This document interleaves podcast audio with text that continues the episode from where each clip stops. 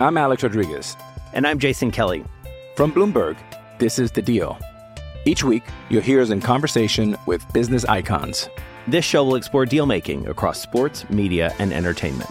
That is a harsh lesson in business. Sports is not And, as uh, simple you know, I- as bringing a bunch of big names together. I didn't want to do another stomp you out speech. It opened up so many more doors. The show is called The, The deal. Deal. Listen to The Deal. Listen to The Deal on Spotify. When you need mealtime inspiration, it's worth shopping Kroger, where you'll find over 30,000 mouthwatering choices that excite your inner foodie. And no matter what tasty choice you make, you'll enjoy our everyday low prices, plus extra ways to save, like digital coupons worth over $600 each week. You can also save up to $1 off per gallon at the pump with fuel points. More savings and more inspiring flavors make shopping Kroger worth it every time. Kroger, fresh for everyone. Fuel restrictions apply.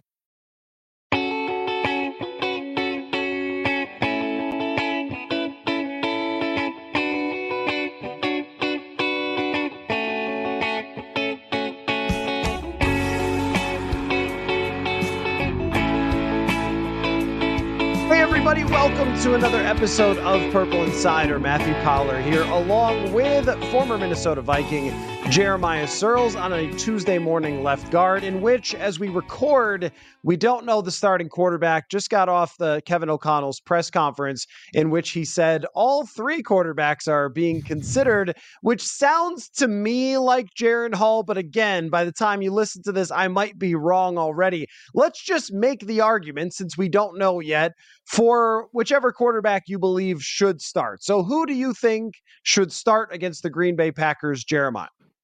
Yeah, I think it's got to be Jaren Hall. You know, I really do. I think the sample size that you have from Josh Dobbs when he was here and when he was in Arizona, and what from you have in um, Nick Mullens from San Francisco and wherever else he was, and now here, you kind of okay, these guys, the, the, their spots are their spots. They're not going to change, right? They are who they are.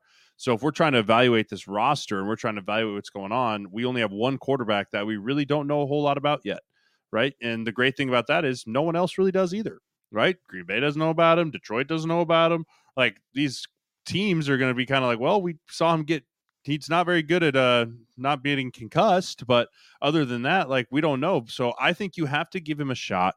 You have to see what he's made of.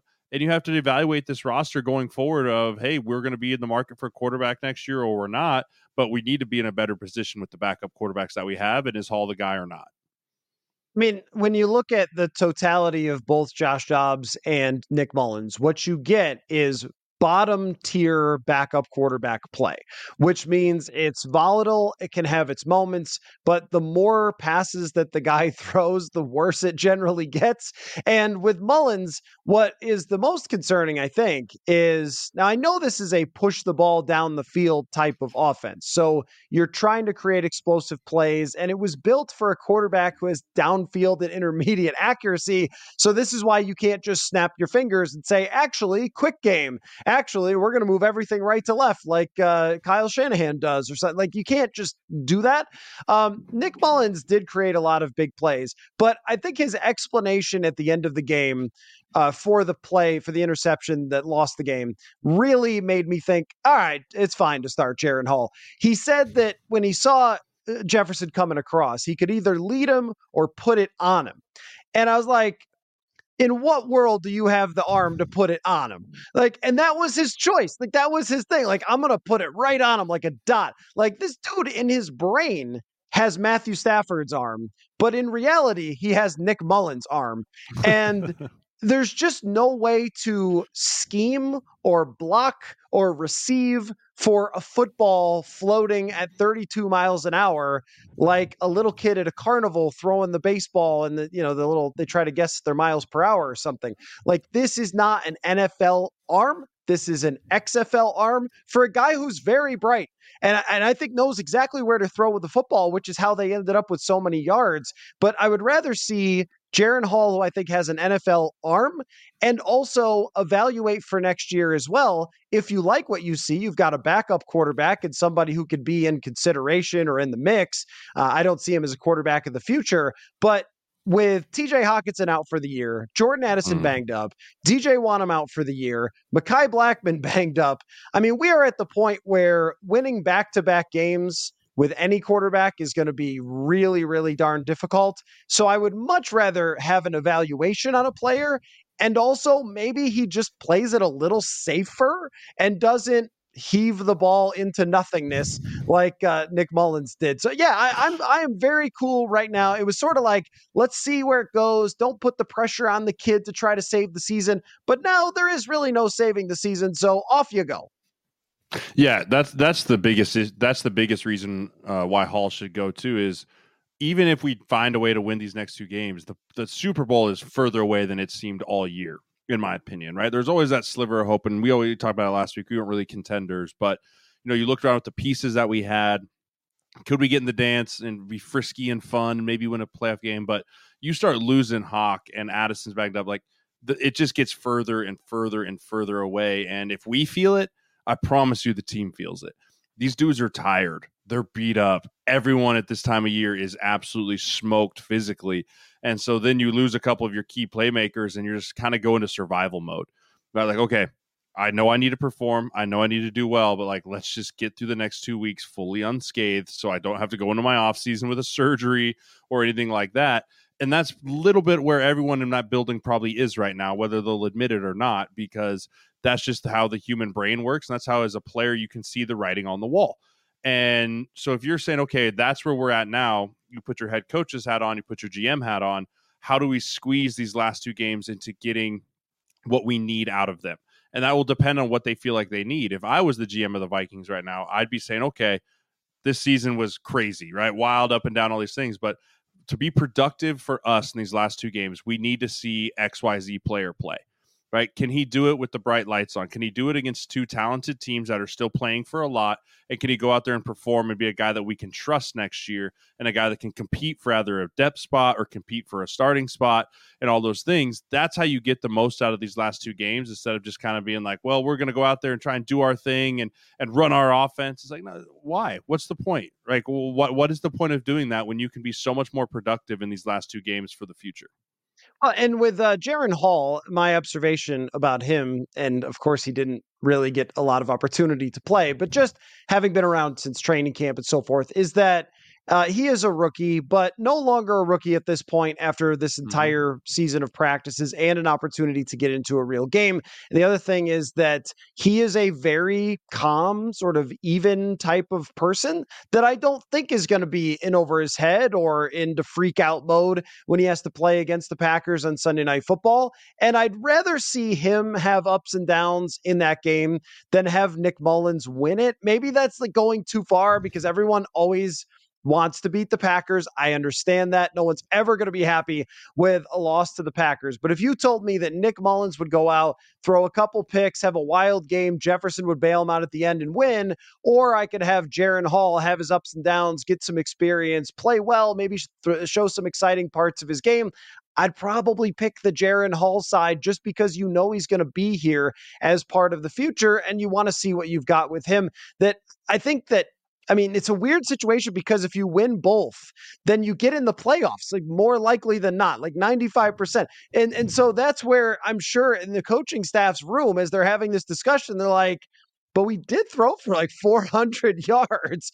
But as Jameis Winston proved to us years ago, you can't be on pace to throw like 30 interceptions in a season uh, and uh, end up getting yourself to the playoffs. There's just way too much volatility there. And, you know, they need to run the football better. They need to screen better. They need to do all these other things. But I think at least Jaren Hall could be a little more safe with the football and not just launch it to the other team. And after seeing this, Josh Dobbs and Nick Mullens are not part of this team at all in the future. That that's over with. So why not play the guy uh, who is there? So we'll see. Um, by now, you know, the, by the time you listen to this, you might have a decision. But either way, it's very much a shrug. And I wanted to ask you about that. I mean, there are just some seasons in the NFL that just go down because of bad luck. And as we evaluate the coach and as we evaluate the general manager, it's really hard, I think, to just say, I don't know. It was a lot of bad luck. They were in games at the beginning of the year and a good team, and they fumbled away or dropped away wins. So those are usually luck things. And then as they've gone along, it's just become a mash unit of players because they've had so many guys go down along the way. Even, you know, Marcus Davenport was supposed to be a big part of this, and he goes out last week. They're missing uh, Byron Murphy Jr., and they can't cover anybody. And then, you know, the quarterbacks, Jefferson, Jefferson comes back. They get three quarters of everybody, and look how good they are at making Nick Mullens look like a real quarterback. And then two of them go down. I mean, it's it's just absurd. And I asked O'Connell about it, and he basically said, "Yeah, I mean, there's nothing we could really do, but th- this is life in the NFL sometimes." But I think you can critique some things and you could say that this is a year that you can learn from, but it's very hard for me to say, wow, you guys botched this year when all of this stuff goes down.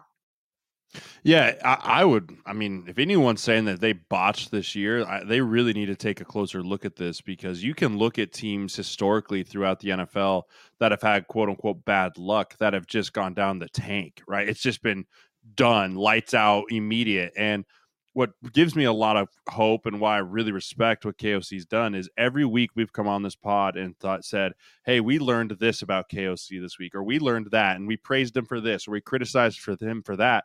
But I think he took that in stride and he looked at it as like a player looks at it as like, okay, it's new week. How do I get better? What do I need to adjust with? What do I need to do better?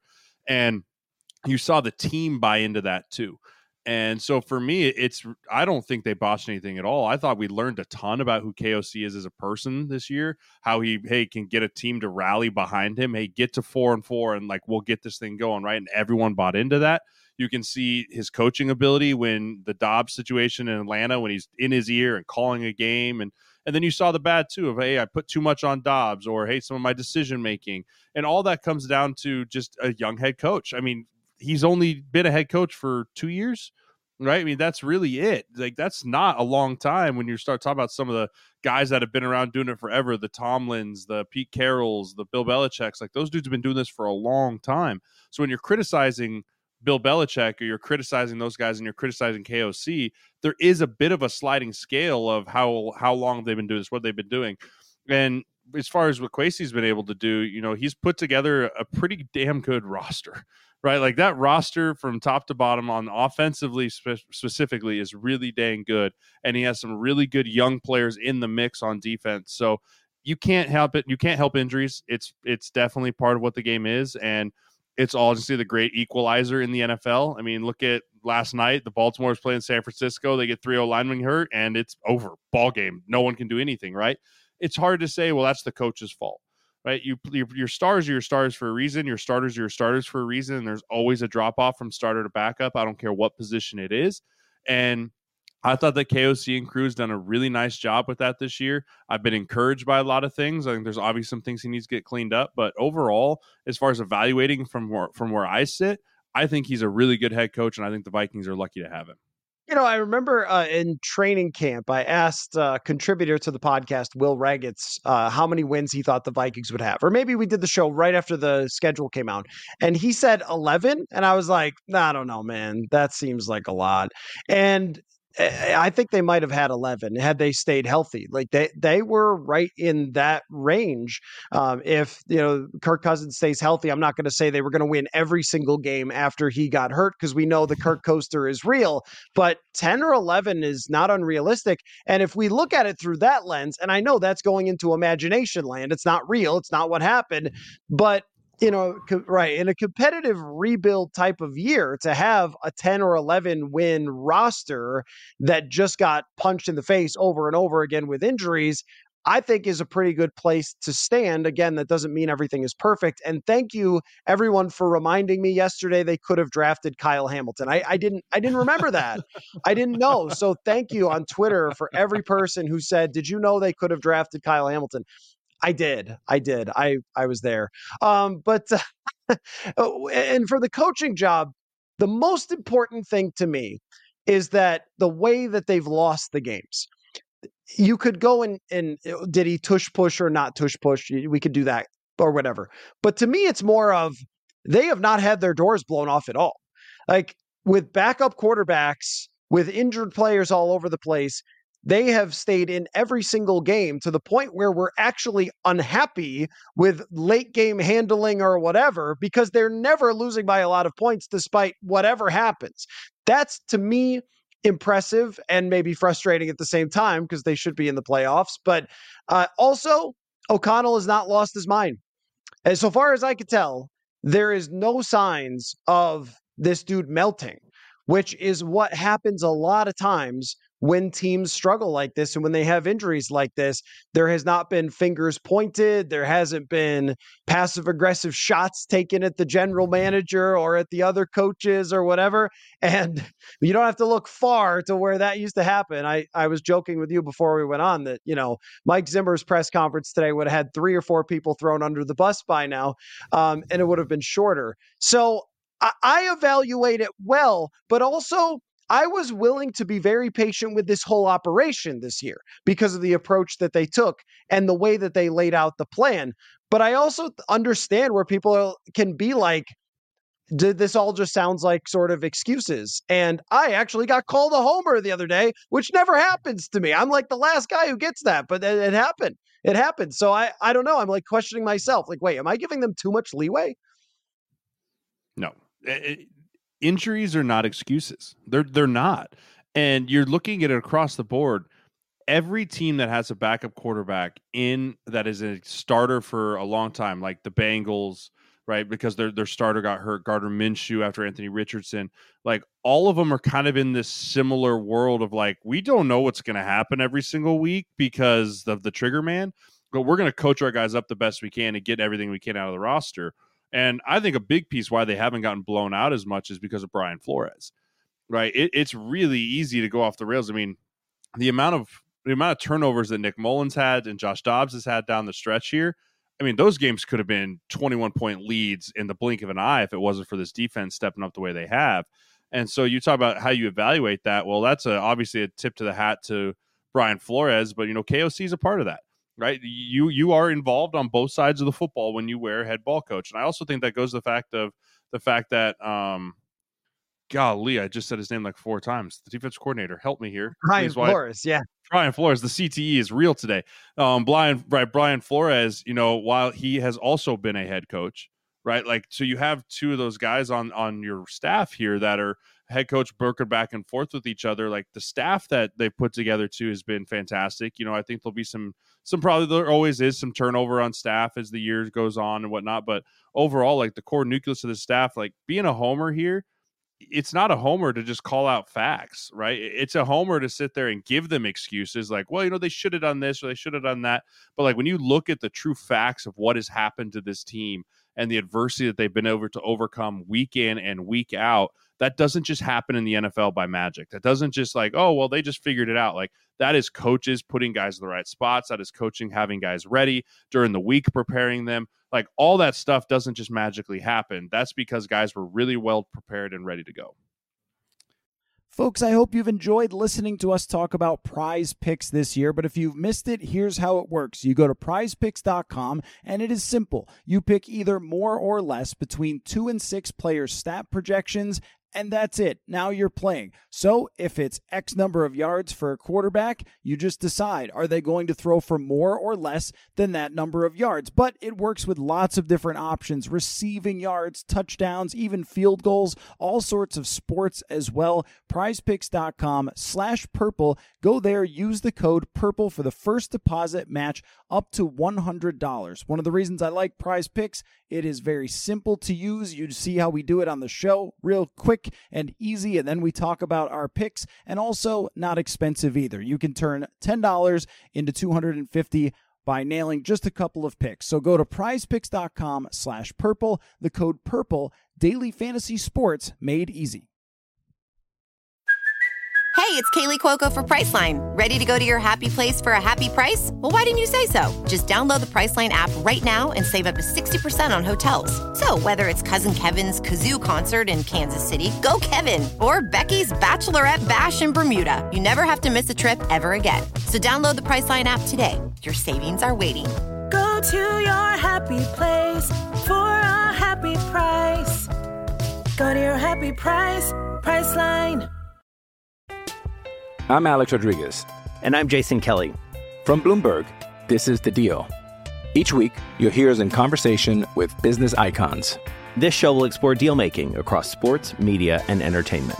That is a harsh lesson in business. Sports is not And, uh, as simple you know, I- as bringing a bunch of big names together. I didn't want to do another stomp you out speech. It opened up so many more doors. The show is called The Deal. Listen to The Deal. Listen to the deal on Spotify. Another day is here, and you're ready for it. What to wear? Check. Breakfast, lunch, and dinner? Check. Planning for what's next and how to save for it? That's where Bank of America can help. For your financial to-dos, Bank of America has experts ready to help get you closer to your goals. Get started at one of our local financial centers or 24-7 in our mobile banking app. Find a location near you at bankofamerica.com slash talk to us. What would you like the power to do? Mobile banking requires downloading the app and is only available for select devices. Message and data rates may apply. Bank of America and a member FDIC. Yeah, I mean, it sort of reminded me of a lot of Steelers seasons where if the Ste- you know post Ben Roethlisberger or mm-hmm. the year that Yeah. he got hurt and they were down to someone named Duck Hodges who was playing quarterback for them, who I don't think is in the league anymore, even on a practice squad. And this year with Pittsburgh, they get a win the other night, and it's Mason Rudolph coming off of the bench to win, and they could very well lose the next week because that's backup quarterbacks. But when Mike Tomlin coaches your team, you're always going to be in the mix. And then when you're actually great and get actual good quarterback play, you should be in the mix for much, much more. Uh, there's a little side discussion I want to have with you before we circle back to the Packers and this game and how we're viewing it and everything else. But you know, on Christmas Day, Lamar Jackson did some really Lamar Jackson-y stuff, and man, is it fun to watch! And hey, did you know the Vikings could have drafted Lamar Jackson? Is like, Didn't. yeah, I didn't know that. I Yeah. thanks Twitter people for letting us all remind us of that. Okay, but there is something that we uh, should bring up that maybe is less talked about than Mike Hughes or Kyle Hamilton or whatever other Mike uh, Michael Thomas. They, there's lots of players throughout history the Vikings could have drafted. Uh, okay, so but um, Lamar Jackson was very briefly rumored to be. Uh, part of some intrigue from the Vikings. Now, Adam Schefter said on Twitter yesterday that no team actually reached out to the Baltimore Ravens when, if you recall, Lamar's pool boy was calling teams asking about trades or whatever. I forget how this went, but he was saying he didn't want to be there. And then there was the whole deal where you'd have to give up first round picks. But there was maybe an opportunity to design a contract that they wouldn't have wanted to match. That now, putting those two things together, of course, collusion is a word that comes to mind, but should we be actually unhappy with the Vikings for not doing that? I mean, every team should be unhappy, especially the Falcons, where they decided to roll out Desmond mm-hmm. Ridder. But I did think of that yesterday. Like, you know, the Vikings weren't one of those weirdo teams that was like proud of not going after Lamar Jackson like Atlanta was. But to not even check, I, I guess that's just bigger than them, right? It's like Colin Kaepernick would have been a better quarterback for the Vikings this year than Nick Mullens, but that's just bigger than them.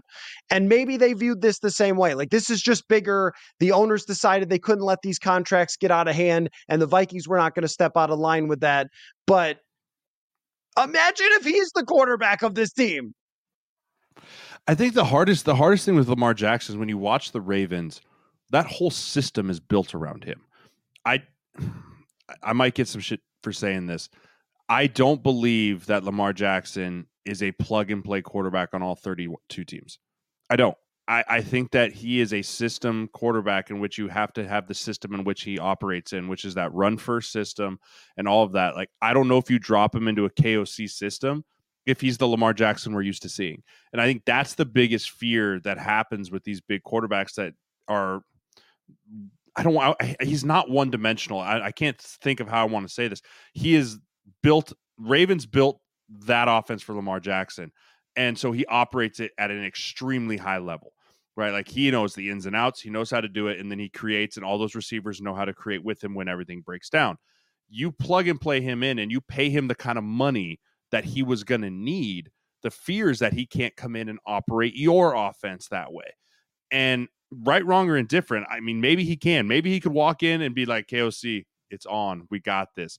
But you, you have money in Kirk and you have kind of a sure thing in Kirk for one more year, you can freak yourself out by saying, I don't know if I can go pay this dude this much money and all this stuff. And you can look at all the bad and the negatives in the what if world instead of looking at the he could be the guy, right? He could come in here and be the guy, the linchpin, everything we need. It's just so hard to do with those veteran quarterbacks that are getting ready to make that life changing, career altering money because you then tie yourself to them as an organization, as a staff, your job. You put everything on the line when you go get a guy like that. And I think that guys got too nervous because of his injury history.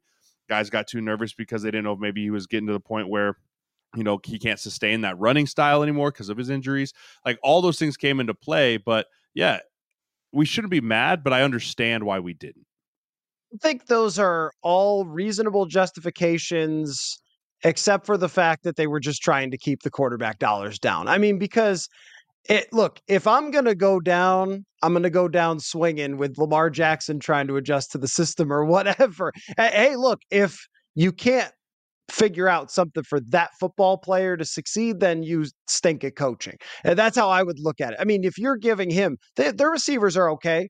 The Vikings receivers are way better. I mean, Justin Jefferson is way better than anything they have. TJ Hockenson, well, they have Mark Andrews, but he's been out. So Hockenson, Addison, in the way that he developed the offensive line for the Vikings has been very, very good this year as far as pass protection. I mean, you are competing for a Super Bowl, especially in the NFC if Lamar Jackson's your quarterback. I understand all those things about the injuries. He had been banged up before. He had had some trouble with Greg Roman in the, you know, a couple years following his MVP season. All that I get but I don't think that that's why nobody tried to trade for him. I think it really comes down to he wanted outrageous money from anybody else that was going to sign him from the outside, and you had to give up the draft picks. And teams just said, no, we don't want every quarterback coming back to us asking for the Deshaun Watson contract. The Browns screwed that up. We're going to rein that in. And they did with Daniel Jones and with Derek Carr and Jimmy Garoppolo. They kind of reined those quarterback contracts in, which makes it possible that the Vikings Vikings could extend Kirk um, kind of because of that. I think that's what it was all about. And I guess I understand that the Vikings were in line there. But if you recall, you could have traded Cousins and created a huge amount of cap space um, it, eh, via trade, the way that his contract was set up. Mm-hmm. If you had traded him to the Falcons and made the trade for Lamar Jackson, I'm not saying it could have happened because the the Ravens probably are like, okay, we'll just you know, thanks for screwing us over, and we'll just get you know, give him the the contract match. It's just that like to not even call, to not even check, and just roll this thing back out again. I don't know. I would have thought it was a pretty good idea to have Lamar Jackson as the franchise quarterback for the next whatever number of years. Did anyone see this year coming for him though? Right, like I mean, since his MVP, you did. Did, oh, did you absolutely. see this year for him coming? Yes, hundred percent. I don't know. Maybe maybe 100%. I didn't. You know, since his MVP season, he's been banged up. Like I did not see him having a resurgence of a year like he did this year personally, and you know, I just didn't see it, and that's why kind of I was like, well, I get why he's trying to do what he's doing. Maybe he's trying to see like, hey, I got a few years left here because of my injuries, whatnot, but the way that he's come out and played and bounced back this year, uh, you can't speak credit to him enough because it's really fun to watch. And I can't imagine how infuriating it is to be a pass rusher trying to catch him. And I mean, Joey, not Joey, Nick Bosa yesterday looked like he just wanted to rip his hair out.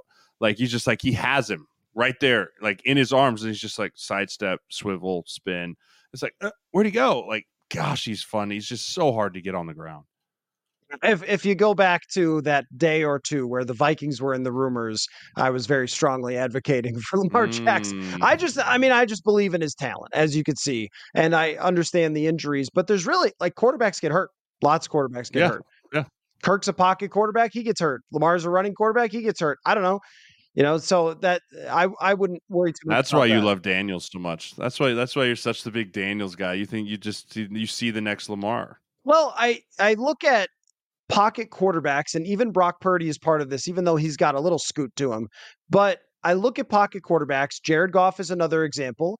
And I just think there, if you're not Brady and you're not Brees, there are limitations there. And there are even limitations in that game. Jared Goff had two or three opportunities that if he's fast, that dude's getting 20 yards running. They were just dropping everybody back and saying, like, you won't run.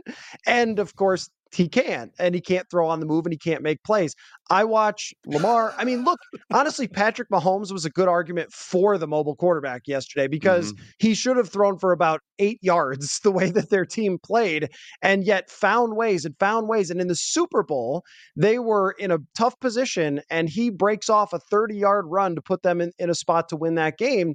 And it's just like this is the world we live in now I think at the quarterback position. And Lamar is like at the very, very top of that list for guys who can throw the ball well, but also are, are great playmakers. So I don't know. I, I think you could be, I think you'd be a little teed that they didn't even try, that they didn't even like to send, send a text. Lamar question mark like anything like what do you you know uh so okay they didn't do it and now we're on to the discussion of trying to draft the fourth quarterback in the draft or whatever. uh, let's circle back though, because I'll just talk about this all day if you let me. To this game against the Packers, how are you feeling about the mm. Packers right now? I was really excited about them about two weeks ago. You know, I thought Jordan Love had turned a corner. I thought they were getting things figured out. They kind of were getting a run here. But as things happen with quarterbacks that aren't superstars, it, I feel like this is a winnable game, as weird as that is to say, because the Packers are maybe the most inconsistent team besides maybe the Dallas Cowboys, the most inconsistent team in the NFL. Sometimes they look lights out. Sometimes they look like a defense that's smothering, getting after the Packer or getting after the passer. Gary has three, four sacks in a game. Kenny Clark's all over the place. And then other times it looks like they can't stop anyone. They can't stop anybody. They just run up and down the field on them. So I don't know. I feel good about this game. I think it's gonna be a really good. I think it's gonna be a very competitive game, but I have very little faith in the Packers right now. That's the wild thing is suddenly their offense, uh, save for the game against the Giants, but for the most part, over the bigger sample of the last six weeks or so, their offense has been good. And Jordan Love has found some chemistry with these receivers. I think that they've worked on things that are good for him. And Aaron Jones being back in the mix makes them a mm. really pretty dangerous offense. And they can hit downfield. The Vikings have had a little bit of a problem when anyone asks for a contested catch or to break up a contested catch. They're not so good at that. And so you could see Jordan Love going off against this broken defense that now is down to, I don't even know, is Andre Carter starting at defensive end, uh, outside linebacker? It's a, it's a pretty rough spot as far as the defensive line goes. Harrison Phillips is banged up. Uh, he was, you know, gutting it out the other day. So you could see that the issue is the other team will probably have the ball for 35 minutes. And the Vikings were just on the field for, I think, 77 plays. And that's usually what happens if you go to overtime is you're on the field mm-hmm. for 77 plays. So they just played like an overtime caliber game and then have to come back and play a very physical defensive line. As bad as Joe Barry is, I, this is going to be hard, I think, you know, just for their for everybody, right? Like eh, for, for, their defense, especially to just get them off the field, and then offensively, you like you said, you have beasts out there who could pressure the quarterback. They actually did pressure Kirk quite a bit in that game against the Packers. On paper, they should. Why is it that I just don't trust them at all though? I mean like they just they just played a barn burner with the Carolina Panthers. So yes, I think they could and we could be talking about going to Detroit with Jaren Hall at quarterback, or who I don't even know who at quarterback, Todd Bouman, so, like just somebody is playing quarterback, CJ Ham, and talk, you know, talking about maybe playing their backups like Teddy Bridgewater. I mean, wouldn't that yeah. be something? Uh, There's a storyline. There, there is on paper. I think that the Packers should be much better because they're much healthier. They've got their quarterback and everybody else but I don't I just don't believe in them at all as a team that can show up and and be the best version of themselves. Yeah, and it's just because they've earned that. They've earned that week in and week out of not being consistent, right? But to be fair, the only team that's really been consistent all year is Baltimore. Like it, everyone else has kind of been this up and down, and especially when it's so funny to me to watch the in the hunt type of like players be that those teams because it's just like a revolving door week in and week out of like well who pooped the bed this week? Oh you beat a 500 team. You can get up there. Like oh they all lost so they're all still in the hunt right? It's just when you look at the packers and they know that they're still quote unquote in the hunt the vikings are still in the hunt like these games mean something. And it just really comes down to the mistakes being made in those and the packers have historically made a lot of mistakes but so have the vikings And you know, I don't know if you can say you trust either one of these teams, right? If we were a Packers uh, podcast doing Tuesday morning left guard out in Lambeau, we'd be saying the same thing about the Vikings, right? Like they've got some playmakers, they've got some dudes, but like we just don't trust them. We don't trust them to not turn the ball over. We don't trust them to take care of the football or to go create something on special teams. Like it's pretty two teams that you look and go, I don't know, flip a coin and see who throws the first pick, right? That's the kind of feeling that I have watching this game because no one's earned the the right to say we are the better team in this matchup. One thing I do wonder about is like remember last year when they had gone through all those emotional games at the end, they went down mm. to Lambeau and just got blown out.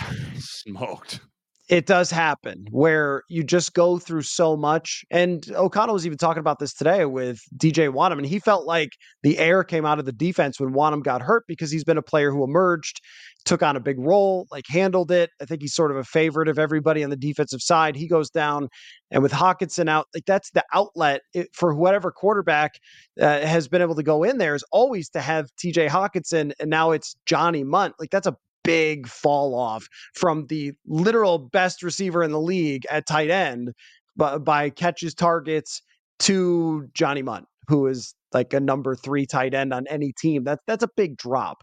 So I, I think I do wonder about the emotional. Like the the Packers have mm. this hey, we've turned it around the second half and we're going to like fight to the end here and, and, we can make the playoffs where I wonder if the Vikings have just taken too many hits along the way, which leads to uh, my last Vikings related question for you, which is what if they make it? What if they don't? I want you to tell me, I want you to imagine in your brain.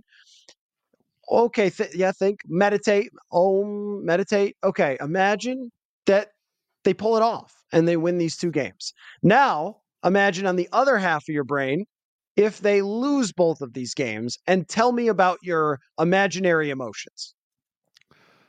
I think if they lose, if they lose both these games, how they lost them with the players that they put in will matter to me more than the win loss column. If we play Nick Mullens and we go the next two games with it's his show and we lose, I don't love that. I don't feel good about that because you knew what that was going to be and you're like, man, wh- why did we even do that? What was the point of that? Like, did we really think he gave us the best chance? Like, were we really trying to chase just squeaking in? But if we put Jaren Hall in, and maybe we see some young players get in there, we see Ty Chandler get a bigger, continuing to get a bigger role, right? And we see some guys step up in a big way. Jamie Johnny Mundt's going to have some big games, or whoever. No, Brandon Powell starts saying like, okay, Addison's out. I got to be this number two guy. I got to step it up, and he has a big game and we still lose, but we're seeing progress from some of those guys, I'm good with it. I'm good with that because that is getting that is being productive with the opportunities that you have as a staff with these final two games. Now, put it on the flip side, we go win these two games with Nick Mullens, and we somehow go out and we win. It still's not like I'm not exuberating confidence, like, oh, we made it. We're gonna go win the Super Bowl. Right. Like it's kind of like, okay, yeah, I, I still don't know what we established unless everything I said with Jaren Hall quarterback, everything else happened, right? Powell did really well, and all these other guys stepped up, and we won these games with Nick Mullens. Like, great, that's fantastic. But if we go these two games with Nick Mullens and lose, that's where I'm going to really have an issue. Um, I also would love to see someone who the young guys on defense are going to step up, like who's going to step up in that realm. Maybe a pass rusher gets a, a nice game, like, like Andre Carter. Maybe he has go has a nice couple sacks or whatever it is, you know. But just continuing to watch those guys emerge and develop, and then also just to watch the effort, the effort level of this team, as far as like you said, the hits that they've taken on the chin over and over again. Can they weather the storm for two more weeks? Right? Can you weather it? Can you just keep coming to fight, or is it just the the ship is sank? There's too many holes to plug anymore. Everything's going down. Like that. That's another big piece of how we lose these games is the fight and the effort in which we put forth. I, yeah, I agree with that. And I think if they win both games with Jaren Hall, then you're like, oh, this is kind of like interesting going into the playoffs because that will mean he will have played well since I think that both of these offenses can score against the Vikings. So like if you get in shootouts and win with Jaren Hall, then I'm then you you got me roped in for sure. And if they make the playoffs, there is no way, and I know I am Mr. Draft status. Like that this is just like I have the draft list just on my chest and I just ready. move around like you know I get different tattoos for where they are for throughout the season. I don't even know how that works. The point is that it, it's like that matters a lot to me where they're going to draft. We've talked about it all season long. And do I have to say it if they had just tanked after? Eh, well, No, no, no. I won't say it. I won't. I won't go all the way there. I already did the Lamar Jackson thing, so we won't go down that road. But if they make the playoffs at nine and eight, I will be amazed. I just uh, like w- considering all that you went through, I'm just going to go, hey, you deserve all your credit. The players do, the coaches do, everything else to fight their way through this and be at this point will be absolutely amazing, no matter who is playing quarterback, even if it's Nick Mullens. And if they lose both games, I will start watching quarterback tape, college quarterback tape, because they have a chance at a pretty high draft pick. Either one of those outcomes are pretty good. The worst outcome is that you win one out of two, you hurt your draft stock, and you don't make the playoffs anyway. And you end up with that situation we talked about like at the beginning of the season is they're going to go 8 9 and then draft 16th or whatever so yeah the, the range of outcomes here is is very wide uh what do you uh what do you got for love to see it hate to see it My love to see it is the Baltimore Ravens. I thought going into this game, this could have been a Super Bowl preview. I think it still very well could be. But what I loved is that they rose to the occasion. And I was talking to my buddy about this today. The reason I was so impressed with that win is because so many times you see good teams like allow another good team or a great team that gives them mistakes to hang around. Baltimore made sure when the Niners made a mistake, they made them pay right? They made them pay. They went and scored. They took advantage of the turnovers. And for me, that's the sign of a mature team that's going to go a long way. And I just love to see the fact that also I think the stat is what Lamar's lost to the NFC like once or something crazy like that. Like he's just crazy against the NFC. But I just love watching that team play. I love what Harbaugh's done with that defense, you know, getting Roquan and Queen and Hamilton. The guy, did you know he should he could have played for the Vikings? I don't really in what Um, draft in a draft they could have picked in a draft. Yeah, they could have taken him along with I don't know about that. twenty other teams. Mm. Um, but you know, I just I love watching them play football. I love watching them go, and you know, the fact that Mitchell got hurt last week, they didn't skip a beat at the running back. J.K. Dobbins hasn't been there all year. Just the Gus Bus and Hill show going, rolling forward. So love to see it. Love to see the Ravens. They're going to go a long way in the AFC. I love to see a really, really smart organization get rewarded in Baltimore um, because they have just made a lot of really wise moves over the last, I mean, uh, we're talking over the last 10 years. Um, but just, and okay, so they lucked out that the rest of the owners colluded to make sure that they got Lamar at his price. But they've built an offensive line they went mm. out and made some really nice moves at wide receiver to get Odell Beckham to draft Zay Flowers when people said he was too short. And then the way they've put together that defense, they also moved on from Wink Martindale a couple years ago and hired a new defensive coordinator that's really worked out well for them. But they just make savvy little moves like Jadeveon Clowney. If the guy feels good about his life, he's freaking unstoppable and he feels good. So there you go. Drafting Kyle Hamilton was another very smart move. I know I think the Vikings maybe could have picked him, but he he like got he dropped because of a 40 time. It's like, did you watch this gentleman play football? I, I mean that that was one of those silly overthink it at the draft time type of things. But here's the Ravens being like, uh yeah, production is way more important. I do want to throw in a quick hate to see it from that game though the referee making a heck of a tackle in the end zone. No one can tackle Lamar Jackson unless the referee throws his carcass in front of him in the end zone. And then it ends up being an intentional grounding. And look, I know the rule, everybody. I know the rule. I know that they're part of the field. One of them tackled Cam Bynum last year. but how do you call intentional grounding when you tackled him? So I, I, I don't know. Refs are having a tough year, and I thought there's the definition of the year that the refs are having is uh, taking down Lamar Jackson in the end zone and giving points to the 49ers. Mm, mm, mm, mm. Can I do another love to see it real quick? Oh, absolutely. I love to see the unraveling in Kansas City. I, I, it, being in Lincoln, being here in the Midwest, it's it's insufferable hearing about the the Kansas City the Kansas City Chiefs and just their fandom and how great they are and all these people I've known for years that weren't Kansas City fans until Patrick Mahomes got there and now they're just diehards painted on the chest right? And to watch the uh, the slow unravel that's happening between Mahomes and Kelce, Andy Reid's chest bumping Travis Kelce, and just everything just slowly unraveling for them. And they're like, oh my gosh, we're to have to go on the road for the first time in the playoffs ever. Right. Like, and just hearing everything about it. I just love it. I love it. I love it watching it. I love what's going on because the golden horseshoe was bound to fall out of Mahomes' ass at one point, and it finally has. And now we're kind of getting to enjoy it for a little bit because I don't think we'll get to enjoy it for long. I think they'll be right back where they need to be when you have Mahomes as your quarterback. So I'm just I'm just reveling in that a little bit this year. I have two related uh, hate to see it's. Uh, one is I hate to see uh, front office arrogance. I hate to see we don't need DeAndre Hopkins. We'll just draft a guy. We'll, do, we'll be fine. We don't need even Adam Thielen. What does Adam Thielen do for the Kansas City Chiefs? Dude can get open. Dude can make plays, but not getting DeAndre Hopkins. And here he's got a thousand yards or something in Tennessee with two different quarterbacks and is playing great them being like, nah, our quarterback is so good, we could just draft bad receivers, throw them out there, do whatever we want. He'll just run around and throw to whoever. And that is not how football works. And the same thing goes for the offensive line. Uh, we don't need to pay this guy. We'll just bring in some other guy who doesn't know how to line up right or whatever. It's just like they thought that they could, in a similar way, actually, to the Vikings uh, 2020, where they were like, ah, you know, who cares if Xavier Rhodes goes and these other guys? We'll just throw in another guy and develop him because we're that good. No, you're not. You're not. No one is better than the players. No one is better than the roster. Like there's no scheme. There's no one quarterback who can scoot around and do whatever and make it better than the totality of, of the roster. And the other, uh, hate to see it, I had was the MVP discussion. I mm. don't want to hear the words MVP ever again.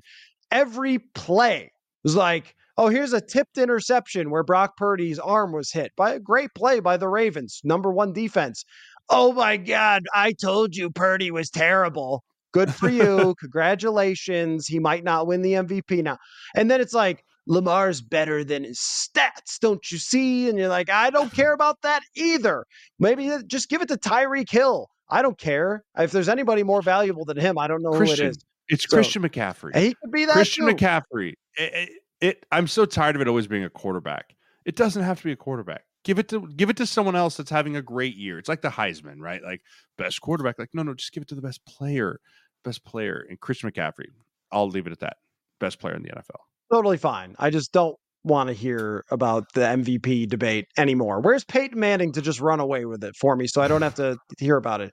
Uh, anyway, so we'll see what happens with uh, you know everything, and we could be in very different spots just one week from now, talking about being one win away from the playoffs somehow, or talking about the 38 point loss that, that Jaren Hall had or something, and uh, what that means for the future. So that's why we get on this ride each week. Mm. Jeremiah, great stuff, and uh, we'll talk to you later.